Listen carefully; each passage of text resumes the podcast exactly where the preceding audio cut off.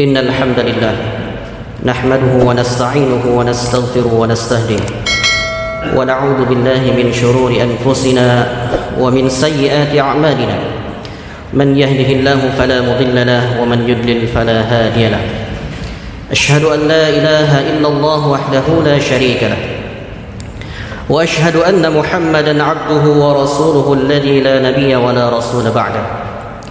يا أيها الذين آمنوا اتقوا الله حق تقاته ولا تموتن إلا وأنتم مسلمون.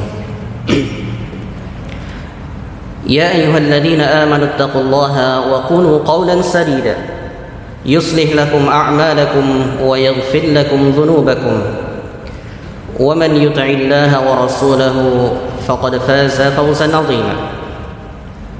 أما بعد فإن أصدق الحديث كتاب الله. وخير الهدي هدي محمد صلى الله عليه وعلى آله وسلم. وشر الأمور محدثاتها وكل محدثة بدعة وكل بدعة ضلالة وفي رواية للنساء وكل ضلالة في النار.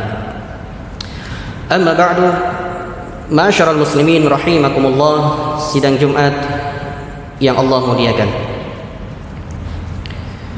Sebelum khatib menyampaikan khutbah Khatib senantiasa berwasiat Baik kepada diri khatib sendiri Umumnya kepada para jamaah sekalian Mari kita tingkatkan keimanan dan ketakwaan kita kepada Allah Subhanahu wa taala. Karena dengan hanya iman dan takwa kita akan selamat baik di dunia maupun di akhirat.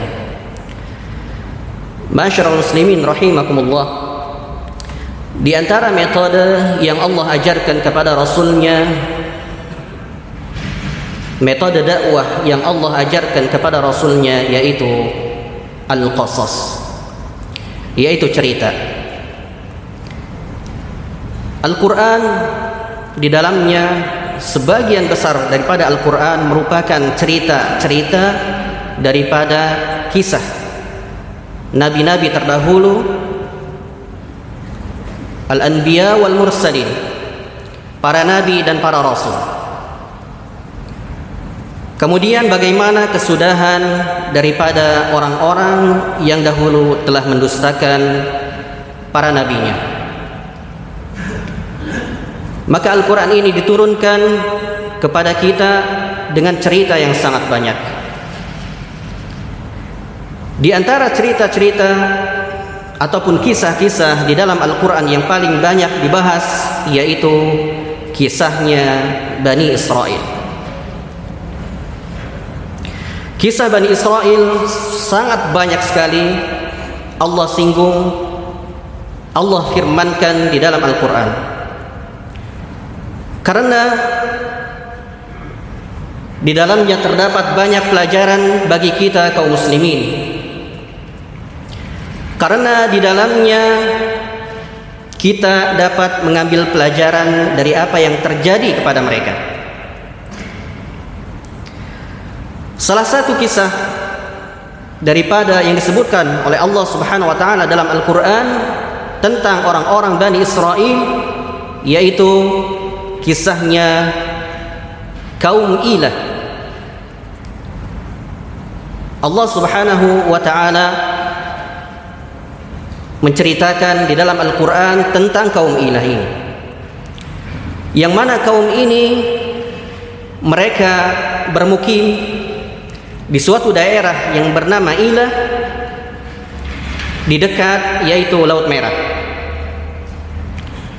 Mereka hidup sebagai ataupun pencaharian mereka yaitu berburu kemudian mereka juga berlaut. Namun demikian, ma'asyiral muslimin rahimakumullah. Allah Subhanahu wa taala telah mengambil janji dari Bani Israel agar supaya mereka tidak boleh bekerja di hari Sabtu. Hari Sabtu merupakan hari yang sangat suci bagi Bani Israel sehingga orang-orang yang melanggar daripada hari ini ataupun bekerja di hari ini maka mereka adalah orang-orang yang mendapatkan murka dari Allah Subhanahu wa taala. Ketika Rasulullah sallallahu alaihi wasallam diutus oleh Allah Subhanahu wa taala yang mana ketika beliau berada di Madinah beliau bertemu dengan orang-orang Yahudi Bani Israel.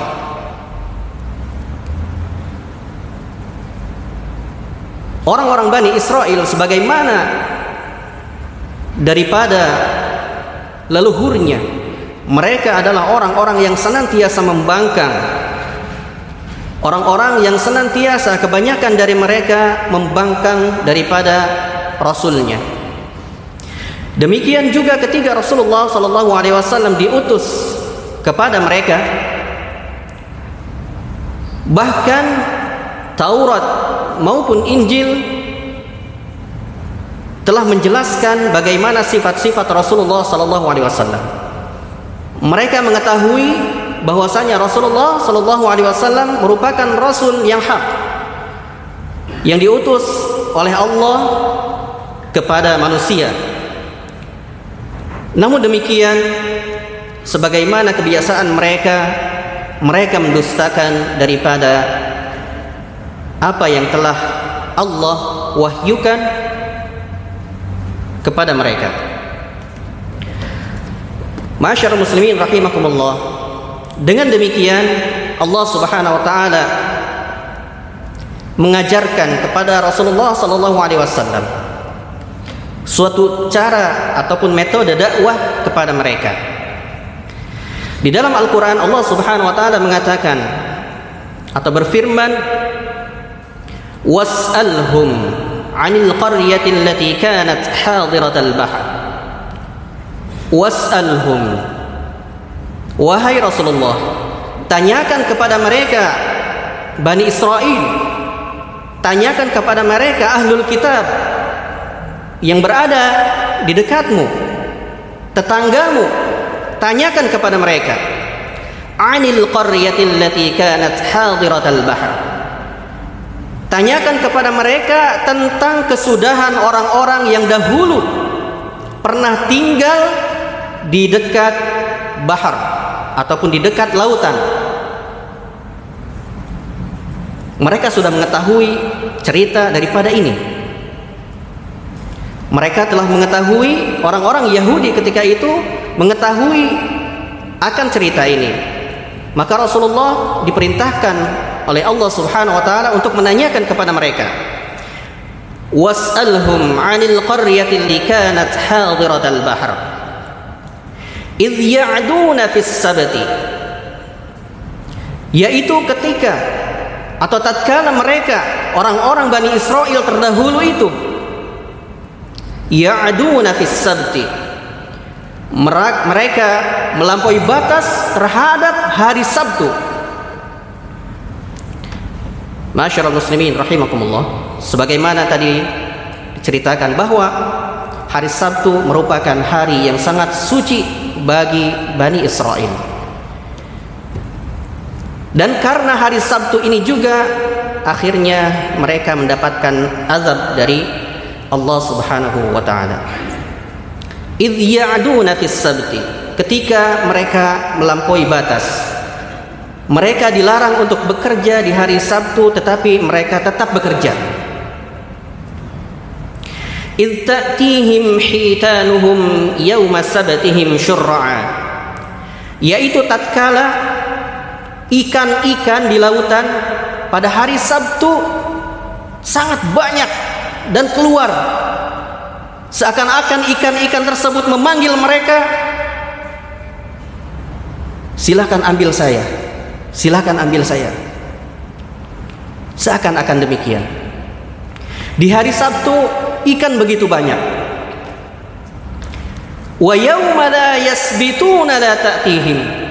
Tetapi ketika hari bukan hari Sabtu ikan-ikan tersebut tidak ada kadzalika nabluhum bima kanu yafsukun dan demikianlah Allah Subhanahu wa taala menguji mereka memberikan bala ujian kepada mereka bima kanu yafsukun dikarenakan apa? Dikarenakan kefasikan mereka. Masyarul muslimin rahimakumullah. Di dalam ayat ini sungguh terdapat pelajaran bagi kita pelajaran yang amat agung sangat agung bagi kita untuk mengambilnya. Ketika datang perintah dari Allah Subhanahu wa taala untuk mensucikan hari Sabtu mereka melanggarnya. Mereka tetap saja bekerja di hari Sabtu. Kemudian mereka pun terus bekerja di hari Sabtu. Dan di situ pula lah Allah Subhanahu wa taala memberikan ujian yang sangat ataupun ujian ini yang akan menghancurkan mereka. Yaitu Allah datangkan ikan-ikan di hari Sabtu. Sementara di hari yang lain ikan-ikan tersebut tidak tidak ada. Maka para ulama mengatakan di sini siapa yang Allah mudahkan untuk bermaksiat. Siapa yang Allah mudahkan untuk bermaksiat maka dia telah tertimpa dengan bala yang sangat besar. Siapa yang Allah mudahkan? Allah berikan sarana-sarana tetapi untuk maksiat maka itu orang tersebut telah mendapatkan bala yang sangat besar itu pelajaran daripada para ulama kita. Maka masyarakat muslimin rahimakumullah. Hendaknya kita introspeksi. Apabila kita diberikan sarana-sarana hanya untuk bermaksiat. Hati-hati dengan apa yang telah menimpa Bani Israel bisa jadi akan menimpa kepada kita. Kemudian lanjutan daripada ayat ini Allah Subhanahu wa taala mengatakan Lima ta'iduna qauman illahu muhlikuhum aw mu'adzibuhum 'adaban syadida Di dalam kisah ini terdapat tiga golongan. Golongan yang pertama adalah golongan ataupun golongan Bani Israel yang pertama adalah yang mereka melanggar di hari Sabtu. Kemudian yang kedua adalah golongan yang mereka mengingatkan mencegah mereka untuk tidak berbuat maksiat di hari Sabtu.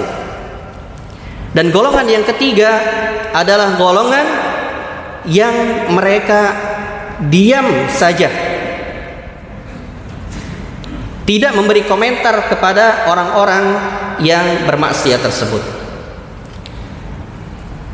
Maka di sini di ayat di surat Al-A'raf ayat ke-164-nya Allah Subhanahu wa taala mengatakan wa qalat ummatun minhum.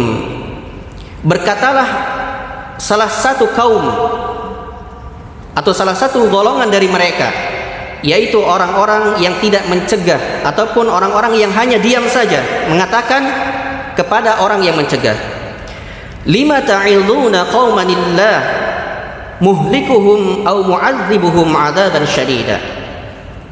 Kenapa engkau memberikan peringatan kepada orang-orang yang akan diadab oleh Allah? Maksudnya adalah orang-orang yang tadi melanggar. Kenapa engkau memberikan nasihat kepada mereka? Kata orang yang mereka tidak memberikan komentar sama sekali. Tetapi mereka hanya bilang kepada orang yang mencegah tadi kenapa engkau mengingatkan mereka? Padahal mereka itu adalah orang-orang yang Allah akan azab. Maka orang-orang yang mencegah tadi mengatakan qalu ma'ziratan ila rabbikum. Ma'ziratan ila rabbikum. Yaitu supaya ketika aku dibangkitkan oleh Allah dan Allah bertanya kepadaku aku mempunyai alasan bahwasanya aku telah berdakwah kepada mereka. wala'allahum yattaqun dan supaya mereka orang-orang yang melanggar itu bertakwa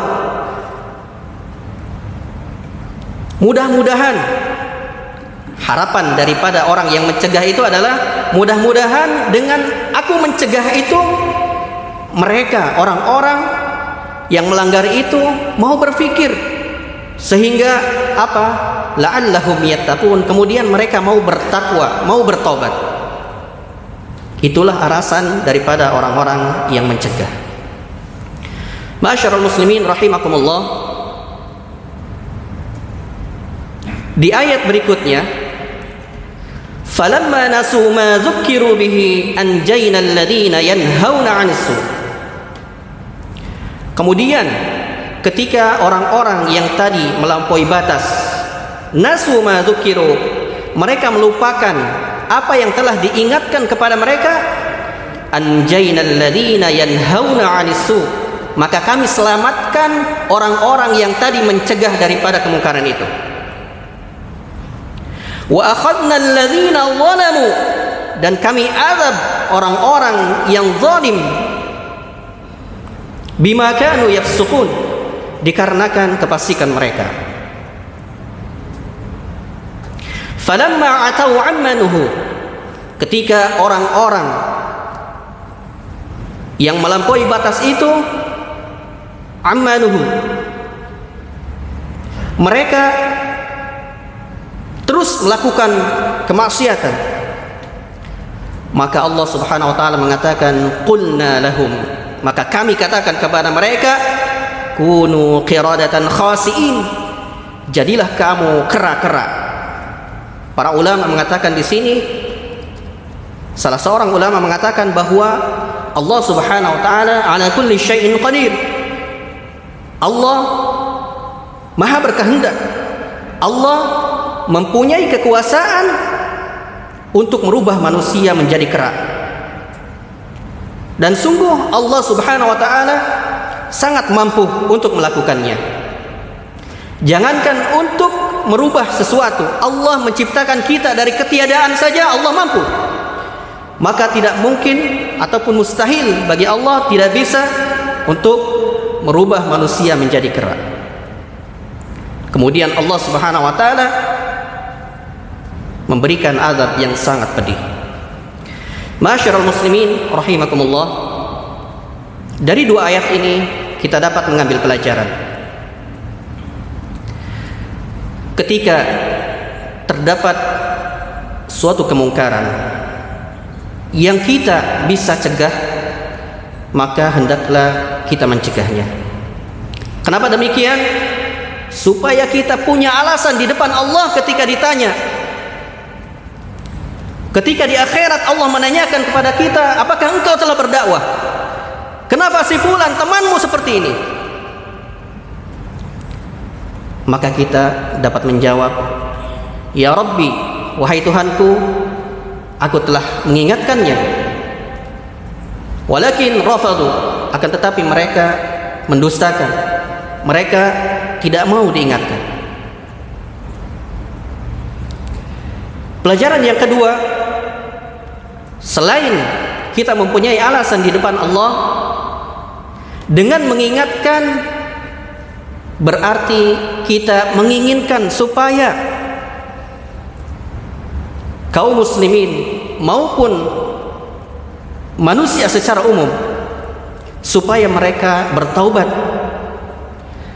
Kita tidak ingin saudara-saudara kita, teman kita, keluarga kita masuk neraka sementara kita masuk surga sendirian. Maka di antara sifat daripada Rasulullah sallallahu alaihi wasallam harisun 'alal mu'minin harisun bil mu'minina raufur rahim. Dalam surat At-Taubah ayat 11 ayat 111.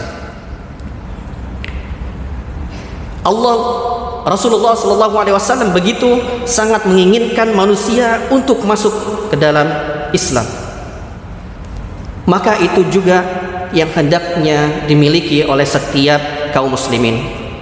Hendaknya kita mempunyai sifat rauf, rahim, kasih sayang terhadap manusia. Ketika kita melihat saudara kita terjerumus dalam kemaksiatan ataupun yang lainnya, maka ingatkan. Mudah-mudahan dengan kita mengingatkan kita mempunyai alasan di hadapan Allah. Yang kedua, mudah-mudahan dia bisa bertobat. Kemudian pelajaran berikutnya falamma nasu ma dzukkiru anjayna alladziina yanhauna 'anis Kemudian ketika orang-orang zalim ini terus saja dalam kemaksiatan maka Allah akan selamatkan orang-orang yang mengingatkan Allah akan menyelamatkan orang-orang yang mengingatkan terhadap kemaksiatan. Adapun orang-orang yang mereka melampaui batas, maka Allah Subhanahu wa taala mengadabnya dengan adab yang sangat pedih. Maka bagaimana orang-orang yang tadi yang ketiga yaitu orang-orang yang hanya diam saja melihat kemungkaran. Mereka membiarkan orang-orang dalam kemungkaran dan tidak mengingatkan maka bagaimana orang-orang yang demikian mereka tidak melakukan kemaksiatan akan tetapi mereka tidak tidak mengingatkan maka para ulama berselisih pendapat di sini ada yang mengatakan mereka adalah orang-orang yang Allah selamatkan juga namun sebagian yang lain Para ulama mengatakan mereka termasuk orang-orang yang celaka, orang-orang yang zalim karena tidak mengingatkan daripada saudaranya. Masyarul muslimin rahimakumullah, maka dari kisah Bani Israel ini hendaknya kita senantiasa menjadi orang-orang yang beramar ma'ruf dan nahi mungkar. Tidak cukup hanya amar ma'ruf saja ketika datang kepada kita kemaksiatan yang kita bisa untuk mencegahnya maka hendaknya kita cegah. Barakallahu li wa lakum fil Qur'anil azim wa nafa'ani wa iyyakum bima fihi minal ayati wa dzikril hakim. وتقبل مني ومنكم تلاوته إنه هو السميع العليم